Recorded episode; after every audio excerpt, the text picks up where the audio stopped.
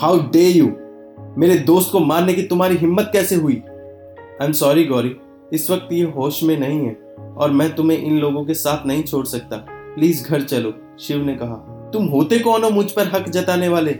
मेरी मर्ज़ी, मैं किसी के साथ भी रहूँ, गौरी ने चिल्लाते हुए कहा। शिव ने गौरी का हाथ पकड़कर ले जाते हुए कहा, मैं तुम्हारा कुछ हो न हो। तुम मेरी ज़िम्मेदारी हो, जब तक मेरे साथ हो। इस बार थप्पड़ शिव के गाल पर पड़ा। और गौरी ने कहा don't touch me like that तुम्हें जाना है तो जाओ। मुझे तुम्हारी ज़रूरत नहीं है। मैं खुद आ जाऊँगी। शिव को गौरी के ऐसे बर्ताव की उम्मीद नहीं थी। शिव ने चुपचाप गाड़ी की चाबी निकाली और गौरी के हाथ में रख दी और नज़रें झुकाकर कहा, ठीक है। तुम्हारा जब मन करे आ जाना। मैं चलता हूँ। कहकर शिव भीगी पलकों से वहाँ से निकल जाता है। गाड़ी के पास आकर शिव ने जेब से रिंग का डिब्बा निकाला और फेंक देता है। और ऑटो लेकर घर आ जाता है। गौरी को अपने किए पर बहुत अफसोस होता है। जैसे ही वो गाड़ी के पास जाती है, उसे रिंग का डब्बा दिखाई देता है। गौरी उसे उठाकर देखती है। उसमें एस जी नाम की रिंग देखकर गौरी को सब समझ में आ जाता है। वो जल्दी से जल्दी शिव के पास पहुँचना चाहती थी और वो घर आ जाती है। लेकिन शिव घर पर नहीं मिलता है। टेबल पर एक कागज़ मिलता है। गौरी ऑफ़िस के काम से दो दिन के लिए बाहर जा रहा हूँ।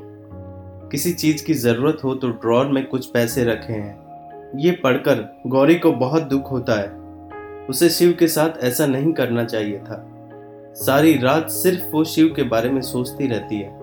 उसे शिव के साथ बिताया एक एक पल याद आने लगता है। उसके साथ बिताए अच्छे बुरे पल उसके सामने बार बार आते हैं। शिव के बिना दो दिन उसे दो साल के बराबर लग रहे थे। गौरी को एहसास हो गया था कि उसे अनजाने में ही सही पर शिव से प्यार हो गया है। वो बेसब्री से शिव के आने का इंतज़ार करने लगी। दो दिन बाद शिव घर आता है, बिल्कुल उदास और बेजान। क्योंकि आज उसकी शर्त का तीसवा दिन था। आज गौरी हमेशा के लिए चली जाएगी। गौरी दौड़कर पानी का गिलास लाई। शिव ने पिया और एक गहरी सांस लेकर खड़ा हो गया और गौरी से कहने लगा, गौरी सबसे पहले तो तुम्हें तहे दिल से शुक्रिया। तुमने तीस दिनों तक मुझे जो खुशी दी है, वो सिर्फ़ मैं जानता हूँ। आज तीसवा दिन है। शिव बैग से पेपर निकालकर गौरी के हाथ में थमा देता है। गौरी, ये हमारे तलाक के कागज़ हैं। मैंने इन पर साइन कर दिए हैं। अब तुम आज़ाद हो। गौरी चुपचाप सुने जा रही थी। उसकी आँखों से आँसू बहने लगे। वो कुछ बोल नहीं पाई। शिव ने कहना जारी रखा। गौरी, मैं चाहता तो तुम्हें ज़बरदस्ती भी अपना बना सकता था, लेकिन मुझे तुम्हारा प्यार चाहिए था। तुम बहुत अच्छी हो गौरी, और जिससे भी शादी करोगी, वो बहुत खुश नसीब होगा। मैंने अपने कुछ शेयर्स और रुपए तुम्हारे नाम कर दिए हैं, ताकि भविष्य में तुम्हें कोई परेशानी न हो। तुम खुश रहो, मैं तुम्हें देखकर खुश हूँ। तुम्हारी वो सब यादें हैं ना मेरे साथ। अकेला नहीं हूँ मैं, कहते हुए शिव की आँखें भर आई। और फिर उसने गौरी को देखा, उसके पास आया और कहा, हमेशा खुश रहना, और ये तुम्हारी मांग क्यों सुनी है? आज फिर सिंदूर लगाना भूल गई हो ना तुम?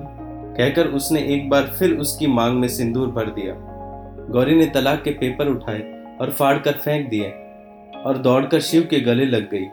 मुझे माफ़ कर दो शिव, मुझसे तुम्हें समझने में बहुत बड़ी भूल हो गई है। अपने अहंकार में न जाने कितनी बार मैंने तुम्हारा दिल दुखाया है। मैंने तुम्हें तकलीफ़ दी। मैं समझ नहीं पाई कि अगर ये रिश्ता नहीं निभ सकता तो दुनिया में कोई भी रिश्ता नहीं निभ सकता। I love you Shiv. I really love you Gauri कहते हुए रोने लगी। शिव ने गौरी को कसकर गले लगा लिया। और इस तरह तलाक जैसी कड़वाहट पर खत्म होने वाला रिश्ता एक प्रेम कहानी बन गया। हाँ तो दोस्तों, कैसी लगी ये कहानी? उम्मीद करता हूँ आपको ज़रूर पसंद आई होगी। आप मुझे कमेंट करके बता सकते हैं। और नई कहानियाँ सुनने के लिए आप मुझे फॉलो कर सकते हैं। चलिए, अब मैं आपसे इजाज़त लेता हूँ। जल्दी आपसे मुलाकात होगी। तब तक के लिए नमस्कार, आदाब।